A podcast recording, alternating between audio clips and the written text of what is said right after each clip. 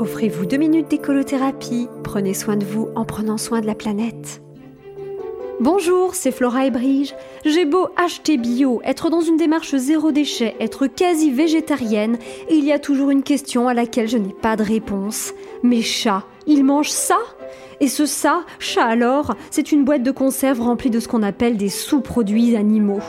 D'accord, les chats sont résolument carnivores, ils ne sont pas véganes. Mais quand je pense que je leur donne des conserves fabriquées avec des restes de viscères de bovins, il y a un truc qui me fait ruminer.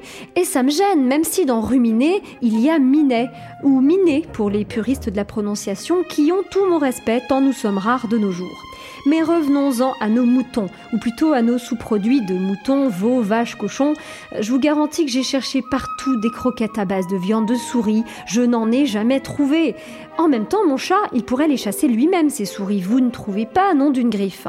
Et certes, il chasse, mon chat. Mais une fois sur deux, si vous saviez ce qu'il en fait de la souris, j'en viens à l'appeler son ami, la souris, parce qu'avant tout, il joue avec. Et parfois très longtemps, trop longtemps au goût de la souris, pendant que mon chat finit par y le goût également. Franchement, c'est pas bien de jouer avec la nourriture. Et c'est encore moins bien de gâcher la nourriture.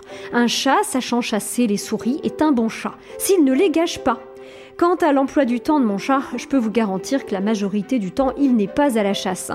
À moins qu'on ne démontre que j'ai des rongeurs qui se baladent sur mon lit ou près du canapé.